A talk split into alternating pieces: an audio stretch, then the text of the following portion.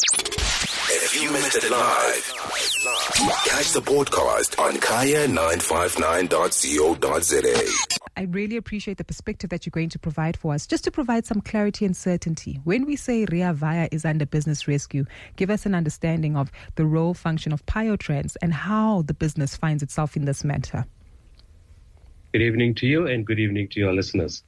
So, the negative connotation of business rescue should be dismissed. Business rescue is a regime to have companies rehabilitate themselves. And there is always the perception that that is an, uh, a precursor to a liquidation, not so. The company could not afford to pay its ensuing debts in the months to ahead.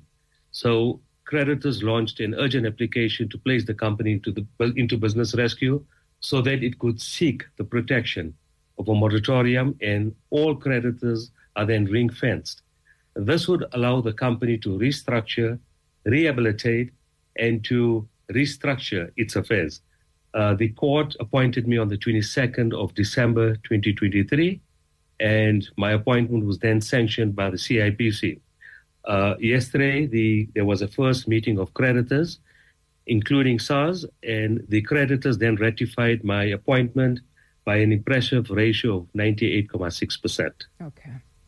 I'm glad you highlight this because it helps give us an understanding and perspective that, uh, again, we're looking to solve and salvage the situation. Talk to us about PioTrans and, uh, uh, as I mentioned earlier, you know, uh, the concerns that have essentially led it to seeking business rescue operations. Uh, can you provide clarity on the amount owed to it, its creditors, how this was brought to the Gauteng High uh, Court, and, of course, the events that took place before your appointment, essentially? Sure. So there were always allegations of corruption, fraud, maladministration. And when I was appointed, I started looking into these reasons.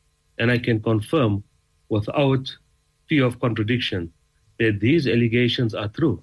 They are substantial frauds and by the board, by individuals, which in terms of the law, I must investigate and assist the authorities in prosecuting, prosecuting uh, the parties involved and also in terms of the law for civil matters to try and recover.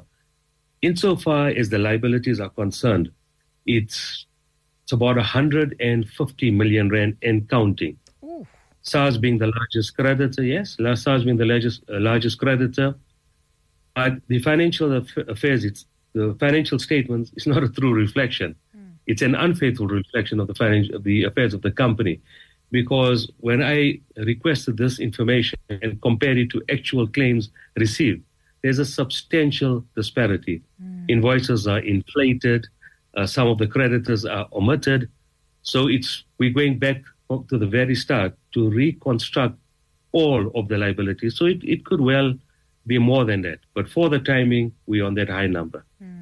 This this does raise a lot of uh, uh, questions, right, in terms of uh, the governance and the ethical uh, participation of, of this organization being uh, PioTrans. Uh, I'm keen to understand, and for the benefit of myself and our listeners, uh, now that this particular partner, PioTrans or operator, is no longer involved, does this also result in some consequences in terms of the transformative objectives of Rea Vaya and, and counterparts? So you spoke about ethical. There was ethical bankruptcy there and zero governance. Mm. There was no no moral, morality, no ethics. In terms of governance, non-existence. So PioTrans is the operator, which is in under, under business rescue. Mm-hmm. But I'm, I must also tell you that through the intervention of participants like the MMC, the city, we've managed to increase our fleet. When I was appointed in December, there was approximately 10 buses on the road, and that had to fulfill the objectives of the city. Near impossible. Today we are on 45 buses, and I've in, uh, included or introduced 45 feeder buses today.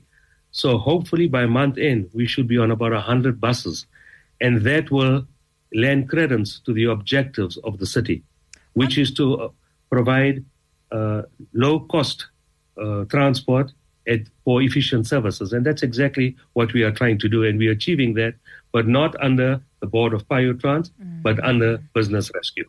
I, I, completely understand, especially because there is a vested interest in ensuring that the public uh, have access to transport and a sense of mobility. Uh, on these, uh, the expansion of the fleet, are, are you able to disclose um, how the capital was released, where the money comes from, and how, I guess, an, an aspect of governance and auditing has been provided to, to ensure that there's no maladministration?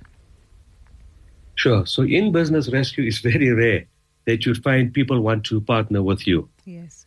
But a certain gentleman by the name of Mr. Mandla Kaba, a true gentleman in the bus industry, saw our plight, decided to partner with us, and lease those buses to us. His investment is in excess of 120 million rand. And that investment itself, the buses that we lease, we will generate substantial income. Mm-hmm. This income will be used to repay creditors once their claims have been authenticated and interrogated, also recapitalize some of our vehicles, pay the leasing costs, and even meet every single obligation. It even goes further. We will also be in the position to start paying our taxes immediately. So all of the participants will now assist in the transformation of PioTrans, and it will be one of the success stories. 100%. I'm keen to understand is there any impact on labor given the current process that's underway? You, sorry, I missed you there. Was it you said labor? Yes. Is there any impact on labor now that this process has gotten underway? All right. So when when I inherited this mess, for lack of a better word, we had very few buses and very uh, or too many employees. It was disproportionate. Mm. But I refused to terminate any employment. Uh, part of our objective is to create jobs. So we increased this fleet, and by doing that, no one's job was lost and job preservation was secured.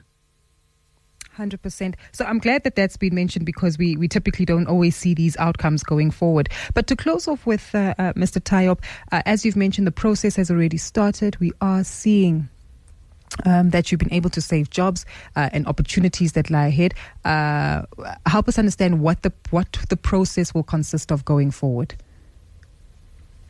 Sure. So there are three processes that run parallel to each other. The first one is what I call a Section 141 investigation. This would entail investigating the past events and then uh, proceeding to try and remedy and rectify the same. If there was fraud, maladministration, correct that, hand over the report to the appropriate authorities for prosecution, including hand it over to my attorneys to try and recover as much as I as I can. That's the one aspect of it. The second aspect is a turnaround strategy. I've already met with the city and given them a broad overview, which they've adopted. I will now uh, confine that in writing and adopt it as part of the business rescue plan. And then the plan itself, which will entail what the liabilities are after they've been authenticated, and then what my proposals are to pay it over a certain amount of time, and then also to set a moratorium or perhaps ask for a payment holiday so all of these will be contained under the banner of a business rescue plan. And that will then uh, be voted upon. Remember, business rescue is a creditor driven process. Once the creditors are happy with the plan, they would vote it in.